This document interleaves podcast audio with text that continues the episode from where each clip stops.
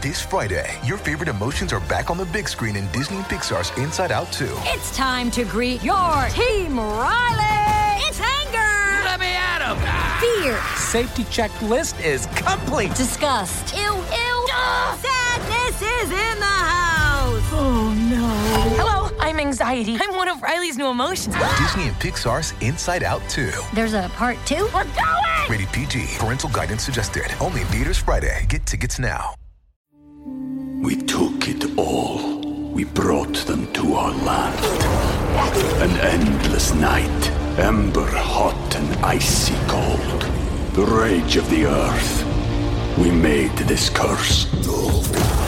Carved it in the blood on our backs. We did not see. We could not, but she did. And in the end, What will I become? Senua's Saga. Hellblade 2. Play it now with Game Pass.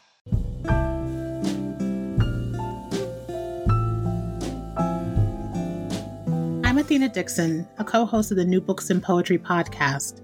Today we're speaking with Eliza Griswold, whose forthcoming collection, If Men Then, was named one of the most anticipated books of 2020 by Vogue. Eliza Griswold is the author of an acclaimed first book of poems, Wide Awake Field, as well as the 10th parallel, parallel Dispatches from the Fault Line Between Christianity and Islam, which won the 2011 J. Anthony Lukas Book Prize. Her translations of Afghan women's folk poems, I Am the Beggar of the World, was awarded the 2015 PEN Award for Poetry in Translation. She has held fellowships from the New America Foundation, the Guggenheim Foundation, and Harvard University. And in 2010, the American Academy in Rome awarded her the Rome Prize for her poems. Griswold, currently a distinguished writer in residence at New York University, is also the author of Amity and Prosperity One Family in the Fracturing of America, which was named a New York Times Book Review Notable Book of 2018, one of the Washington Post's 50 Notable Works of Nonfiction for 2018, and a New York Times Editor's Choice. She was awarded the Pulitzer Prize in General Nonfiction in 2019. Thank you so much for joining us today, Eliza. Thank you so much for having me. So, one of the places I like to begin when I speak to people is about kind of like where their writing began. So, could you give us a little bit of a background about how your journey as a writer started and kind of what brought you to the page? Sure.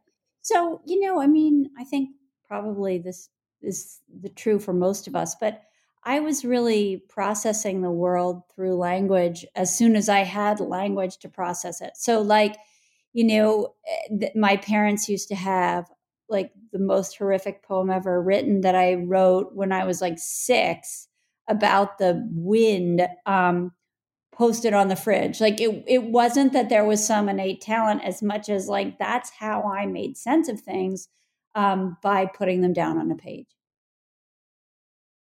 And did you have like a particular um, point where you said, okay, this is something that I feel like I want to go forward with? Or was there kind of like a, a graduate walk into your writing career? There was no, I mean, I didn't think it could be a career. I didn't think growing up and all the way through college that writers could support themselves, you know, like they could afford to live as writers. I didn't quite know how people did that. And then my first job out of college, I went to work at a literary agency and it was there like handling, honestly, it, it wasn't until I was like handling royalty statements and handling writer's mail that I realized that people were able, like, it was a career. It wasn't just an art. Um, yeah, it was a career. It wasn't just an art. So now that you're um, very firmly into a writing career, do you have now some ways that you approach your work in general, things that bring you to the page or things that speak to you that cause you to actually begin to write? So with poems, you know, I mean, I still I still struggle giving myself permission to write poems. And I don't know what that's about. It, I think it's just like the voice that says, Are these good enough? Like, shouldn't you be out reporting on, you know, childhood cancer cluster in Pennsylvania? Like, shouldn't you be putting this, this, um, this talent or this this calling to use for others i still struggle with that um, but i love writing poems and so sometimes they just emerge. Sometimes I can kind of feel them coming on, like uh, with a kind of wistfulness or sadness that I carry. And then I'm like, oh, that's like PMS, PPMS. That's like pre poem syndrome, PPS. like, so I can kind of feel them coming on. And um, with this book, you know, I mean, it's been a decade since I finished my last book of poems. And it's not that I haven't been writing them, I write them all the time. Um, but what holds a collection together at this point in my career is a lot different than just like a greatest hits group of poems. So, you know, I scrapped a few second collections along the way until I ended with this one. Um, and th- I'm pleased with this because I'm funny out loud. I'm a funny person. And so much of my work is so serious that I don't think to get to bring some humor to the page, I, I, it makes me happy.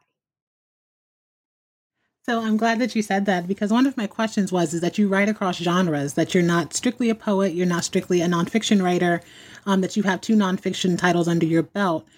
Kind of how do you make the determination of what demands to be um, nonfiction versus what um, demands to be a poem? Is that something that you consider?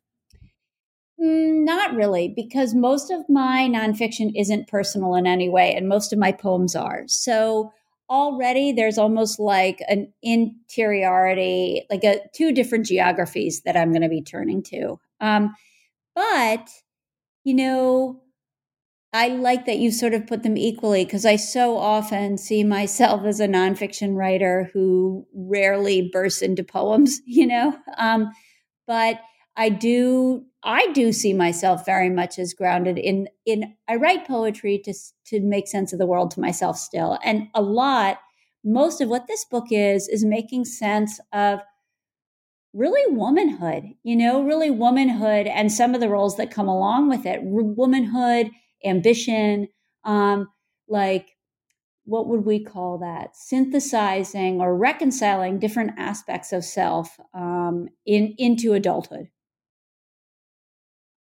So, one of the things that's listed in the description of your book, which I thought was like wickedly beautiful, like just as a whole, um, was that it explores the world's fracturing through the collapse of the ego and that it's attempting to wrestle with itself. So, you had mentioned a moment ago how you didn't see like a collection of poetry as like a greatest hits. So, what was kind of the genesis of this particular collection and what made you want to put it together and kind of put it out into the world? So, uh, so the genesis of this collection was really that year that I spent in Rome because that year marked a shift for me externally as well as internally where I still did conflict correspondence. I mean that my up until then most of my career as a journalist had been spent in war zones and finding myself in Rome was hard. Um, and there's a poem that I think makes a lot of like it probably makes the best sense of that that I can called ruins in there. Um, but I had trouble reconciling. I had trouble sitting still. I had trouble thinking, allowing myself to like take up space almost. And um, and that year was the beginning of wrestling with returning to the United States, like as a you know kind of after this period of self-imposed exile um, what did it mean to you know have an apartment and have responsibilities that i long into my like 30s didn't have? You know i, I avoided a lot of the trappings of adulthood um, that people typically have um, by living this kind of nomadic um, peripatetic lifestyle that allowed me to evade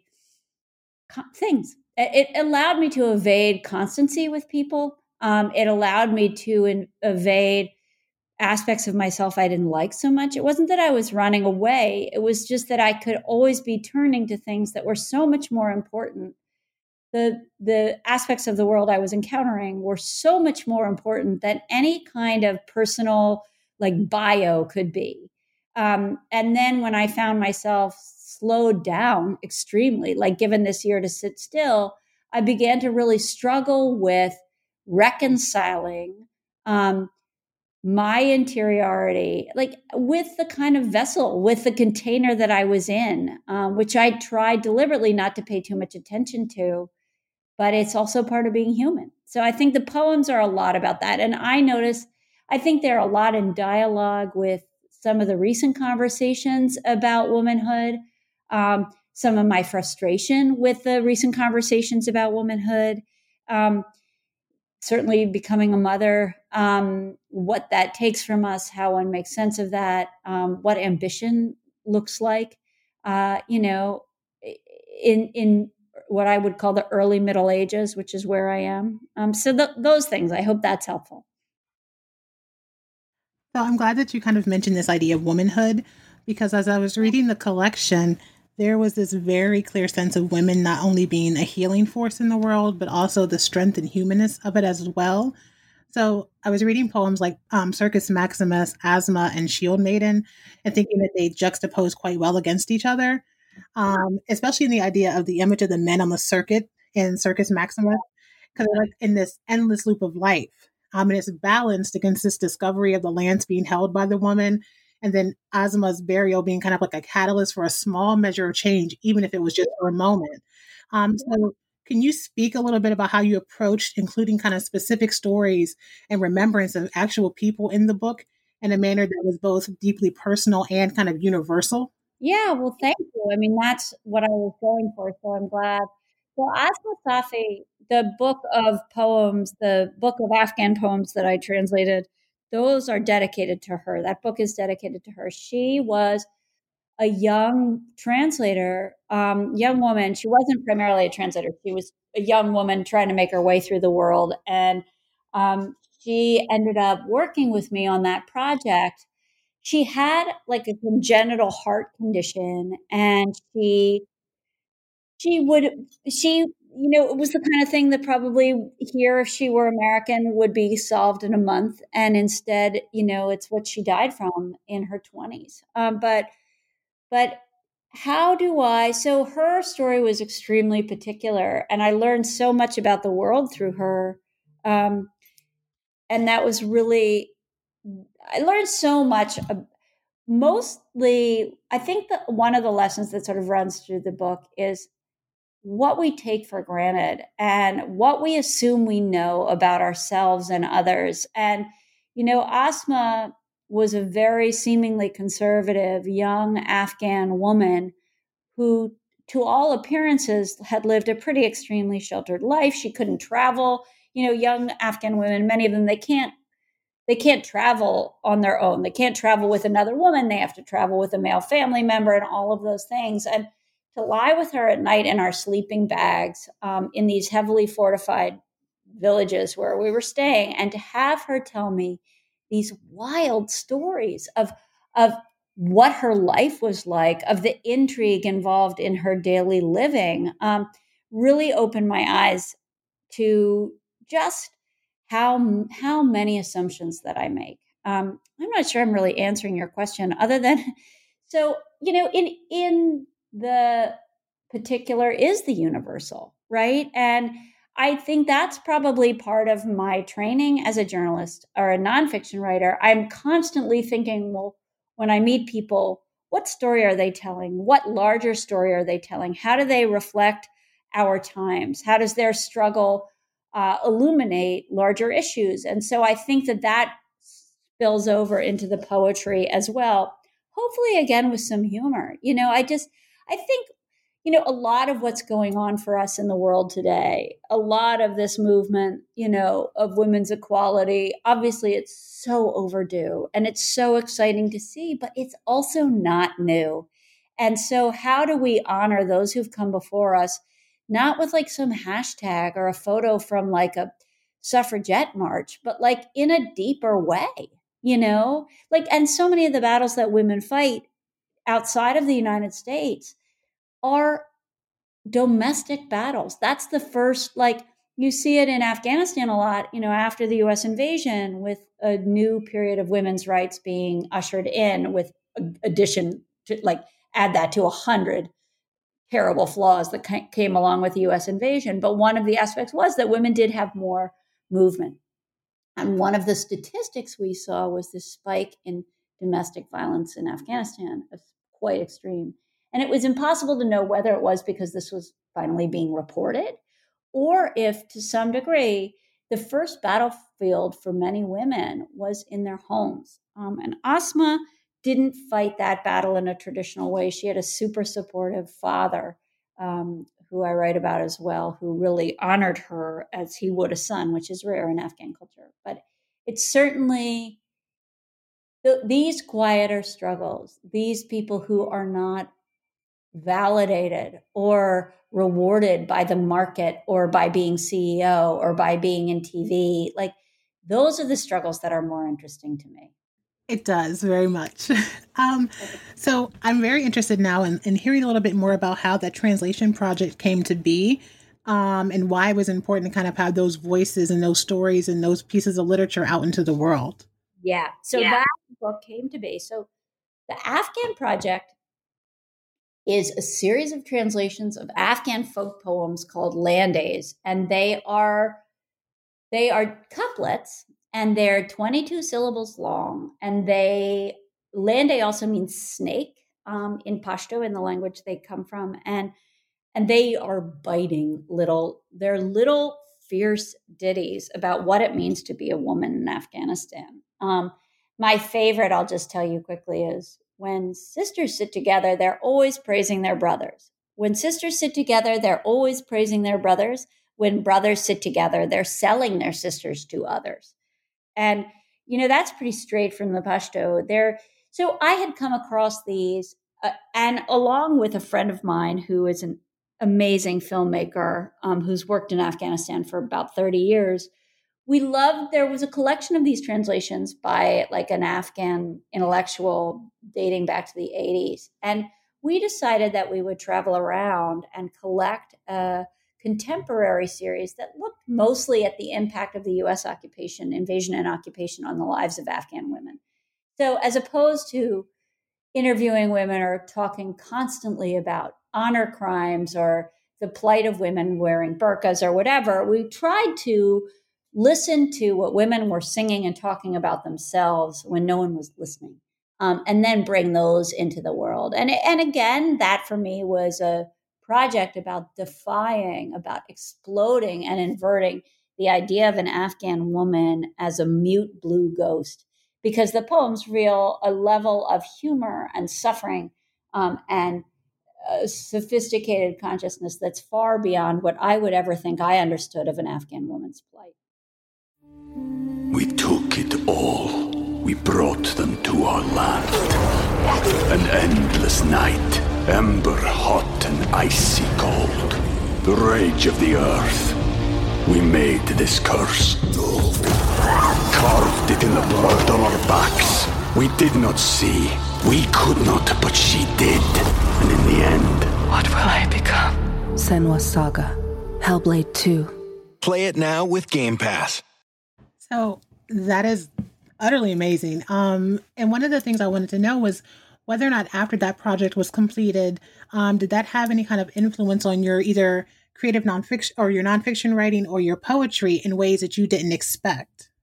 What a great question. And absolutely yes. I mean, one, my poems, okay, here's the truth. I'm a little self conscious about sometimes they they bang right up against journalism. Like I really deliberately use language that is accessible.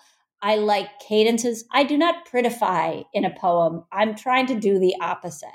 And I think listening to these women sing these songs about like the size of their husband's manhood and like grief and what it meant to be married as a young woman to an old goat, like hearing the intimacy and rawness and how successful these poems were in their folk essence, I think gave me more confidence to speak from where I like to speak from without obfuscation or kind of archness or even concern that, like, wait, is this poemy enough? Like, that was just, that's just not.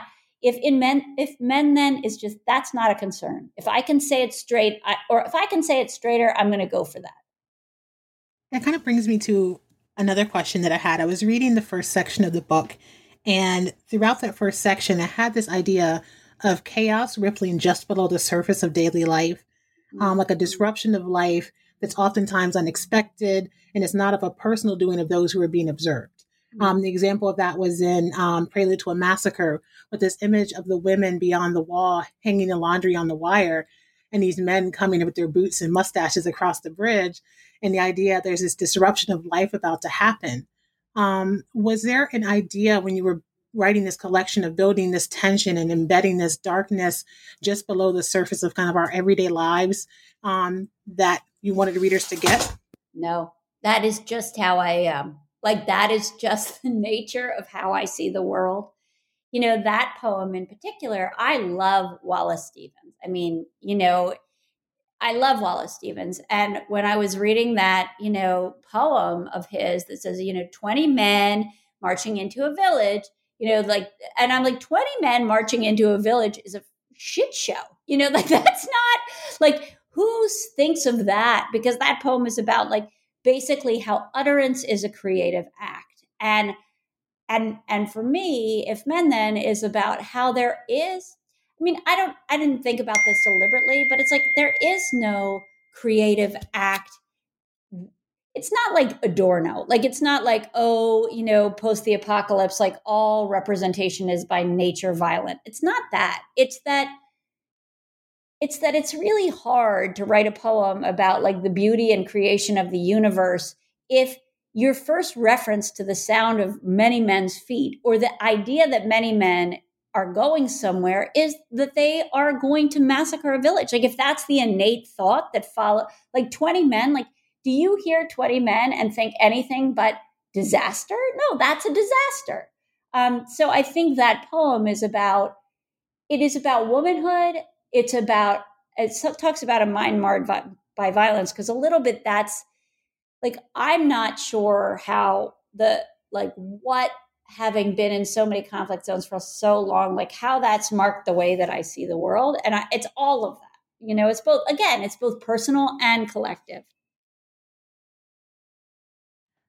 One of the things as well that kind of popped up in this reading was the idea of class or status. Um, yeah. So I was reading poems like Pulling Out was the image of those people not qualifying for tickets to the sky and in Lampedusa with the idea of a million wrong calls, calls to the wrong God. Um, and it kind of harkened me to the idea of that you what you get in life depends on your station. So I wanted to know were there considerations of what class and status do to people um, individually and as a whole across the writing of these poems? Oh, thousand percent. Because I like I don't think anybody who has done the works that like any, you know, I came of age as a like a foreign correspondent in an era that is no longer, which is when mostly white Americans would show up places and be like, tell me this story in a language I don't understand, right? Like the the hubris of that is jaw dropping, right? Not to take away from the work um, or the intention, but that model if not already dead, is dying, right? Because there are enough people who have access to the engines of power um, and speak fluent English and blah, blah, blah. Like globalization has basically contributed to, hasten the end of that. Um, but there's no way that you, like, if, like, for instance, when I think of the best, best reporters on Syria now, I think of Syrian women right? Like the immediately, or or maybe Arab women, but obviously fluent Arabic speakers. We don't need that interlocutor anymore. You know, we don't need Geraldo Rivera in a yacht off the coast of wherever. You know what I mean?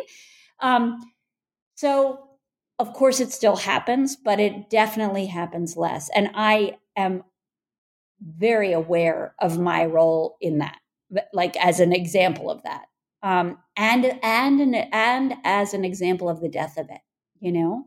Um, but it's complicated, right? Because privilege allows, like, I got called out not so long ago about that my most recent book in Appalachia, right? Like, how who are you to go to Appalachia and tell this story?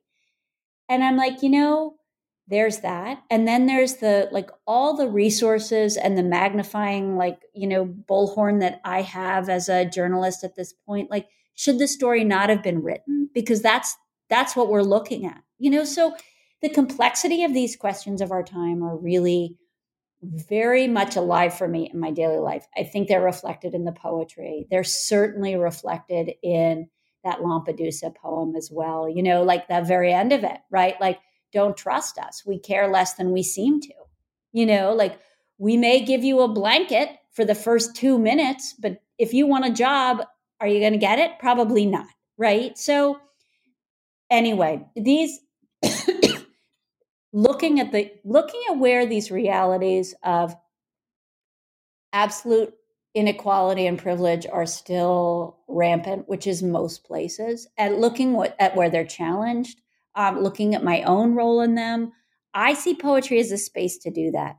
And I have for a long time. And I guess, you know, I'm part of a group of poets, maybe just because it's a virtue of age, but like that's what I've always written poetry about. I can't imagine like coming to the subject of social justice as like, this is a new thing to write about in poetry. Like when I see people talking about that, I don't get that at all because I don't think it's a new thing to be writing about in poetry. Do you think that maybe the fracturing of the world that's mentioned in the description of the book is that there's this stripping away of humanness that now we are kind of putting the focus on, but for a very long time we were kind of focusing on anything except or but the, the humanness of each other, and now we're kind of using it as like a, a gateway in a way? Oh, what a great question. I hope so, because I mean, I think we are, you know, the book makes light of, but follows this this principle, this you know, five thousand year old principle that is in the Vedic tradition, right? So the so we the Hindu the the precursor to the Hinduism and Buddhism really are these five thousand year old texts that talk about the fourth age of man, which we would be in now, as an age of de- degeneration, Kali Yuga. Um, and they crazily foretell like climate change, like periods of extreme drought and flooding, um, greed, war, um, which obviously is the human condition writ large. But we are in one of those times. And if you ask me, where does hope lie? Um, I would say in human encounter. You know, like where, where does where, where is meaning? where can it be besides between humans? Because we don't, everything else needs to be stripped away. Either it has been stripped away or it needs to be stripped away.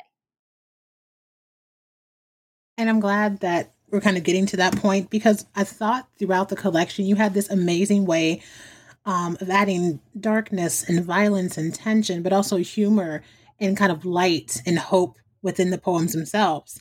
Um, so when you're including things, especially things that have happened in kind of war zones in places that are are fracturing at the foundation, how do you um, approach the page in a way that still respects the idea that these things happened, but not sensationalizing them in a way that would be disrespectful to the people who are actually living in it? Right. So that's such a good question, Athena, because you know, I mean, I I have been in these spaces and writing poems about about encounters there, my own and other people's, you know, for goodness, 20 years, right? So, like now I even wonder, I wonder with the Afghan poems and the problem of appropriation, right?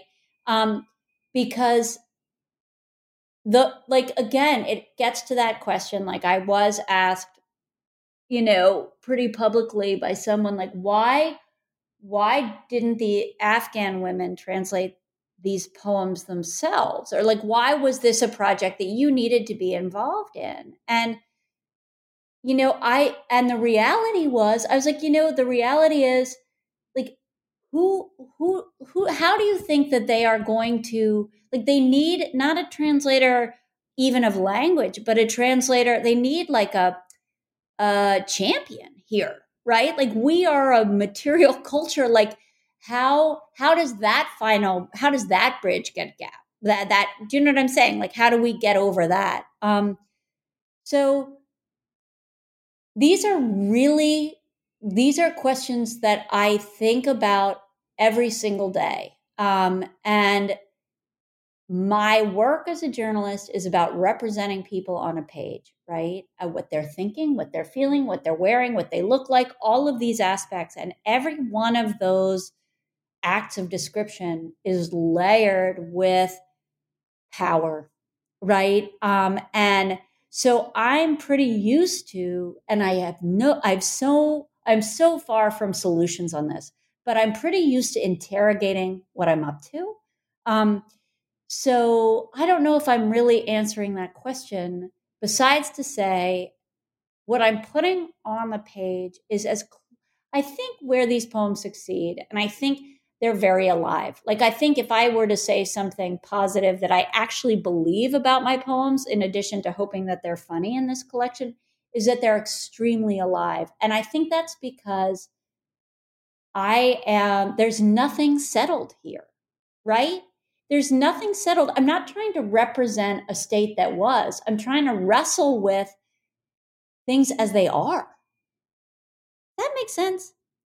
It does make sense. And I think the fact that you are taking that much consideration into what you're putting on the page in itself honors the stories that you're helping put out in the world. That's a great way to put it. And and I am not afraid to be challenged on what I'm doing. Right? Like if somebody says that's appropriation, like Asma Safi died, this is a poem about, you know, her dad wrapping her body in a sheet and taking it to her village. Like, who are you to tell that story? I am perfectly comfortable. I have thought about that myself, and I am perfectly comfortable talking about that. And so I think that that process is it's embedded in the poems. You know. I have a couple of more questions for you. Um, so during my reading um, of the poem Gaia, I scribbled in the margins of the page Earth as a woman who encourages change, so men rid the world of them. So who rebirths the good now? So what do you think in terms of like if this world that we are operating in within this book is kind of collapsing and crumbling, what kind of elements of rebuilding and reconciliation have you included or are you hoping that readers come away with um, as they finish the collection? You know, I think you touched on it with human interaction. Like, what is a poem successfully if it doesn't touch a, another human, right? So, like, so I do believe that we are living in the midst of despair, in the midst of degeneration, which will only get worse, you know? Um, I don't want to use the word salvation because it's so loaded, but I think that the, what keeps us going is our own experiences and our own capacity to touch one another and and better the lots of one another, whether that is as simple as asking someone how they're doing, or it is championing a cause, or you know, acting in solidarity. Um, and being in solidarity, being raw with one another, right? Um, owning the privilege of what we speak. Like when you asked me about privilege, I didn't know that you were going to ask about like yes, to be like my role as a foreign correspondent in places of despair is encoded with all kinds of privilege. But my my life and pedigree as a white American is too. And and so as until we interrogate, until we're ready to relinquish the power that comes along with those roles, and I do think we are. I do think that, ha- but I and I think that only happens in human encounter right? I don't think that happens like on the stage at a TED talk, right? so, anyway, if the hope is to touch one another and to listen to one another in I'm sure in large ways. I'm sure that is true, but I am I particularly am interested in the small ways because I find them more authentic and less transactional. Um, I think that you touch on that in the final poem of the collection, Toward a New Year, um, with the line, We were with the hulls, holding one another's dreams and sending a finger length of flame out into the rough bay. This idea that we are holding each other together um, and apart, and that if we each put that kind of little bit of light out into the world to find each other in this roughness, then we, we should be okay. Um, before I go, I'm going to let you kind of wrap up your evening. Are there any particular stories or particular um, voices you think really need to be heard that haven't been given a fair chance to be heard so far in literature? Afghan women. I mean that. I mean the the the breadth and depth of of voice of wisdom you know, if I look closer to home, I could find so many, but I don't know them as intimately as sitting in people's like houses and and I would say kitchens, but they're just one room. That's everything, right? And listening to these remarkable stories of resilience and humility and bravery and um, and confidence that I don't that like that's like a treasure trove of stories and voices. Thank you so so much for your thoughts today. This was actually a lovely conversation. I learned a lot and I think that our listeners are going to get a lot of great information not only about your book but also your philosophy as a writer and things that we can kind of pay attention to in our own movements through the world. Thank you so much. For me it was a really a pure pleasure. Thank you. I'm Athena Dixon, a co host of the New Books in Poetry podcast via the New Books Network.